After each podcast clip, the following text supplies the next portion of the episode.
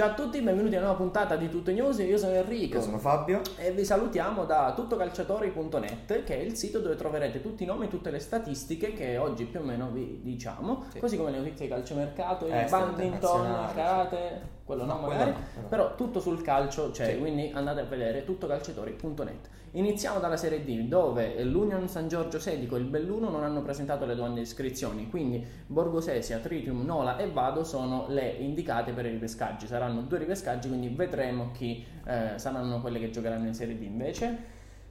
Passando al calciomercato, eh, c'è un forte interesse della Cireale per Cicirello che l'ultima, l'ultima stagione ha vissuto una gran bel, un gran bel campionato, gran bel campionato col Sant'Agata.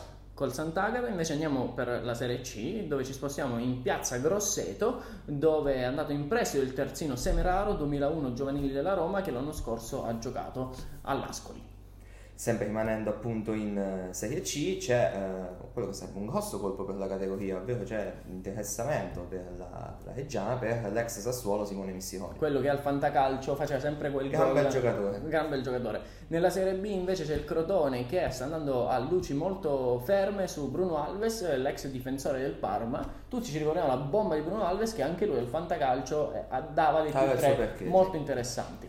Eh, per quanto riguarda sempre la Serie B, la SPAL, anche qui c'è un interessamento, adesso siamo solo appunto ai sondaggi iniziali, per Bjarnason, l'ex eh, attaccante, is, eh, centrocampista pardon, islandese eh, tra le altre di Sampdoria, Pescara l'ultima stagione al Brescia, potrebbe rimanere in Serie B. Che sarebbe un, un ottimo, un ottimo Gran bel giocatore anche lui. Sì. Invece eh, in Serie A par- eh, parliamo dell'Inter perché Lukaku è sempre fermo sui colori nero-azzurri, Marotta ha detto che è incedibile, ma si deve guardare a squadra milanese da Chelsea e City che hanno un fortissimo interesse per il belga, per il gigante belga, che quindi dovrà resistere alle avanze, alle sirene della Premier.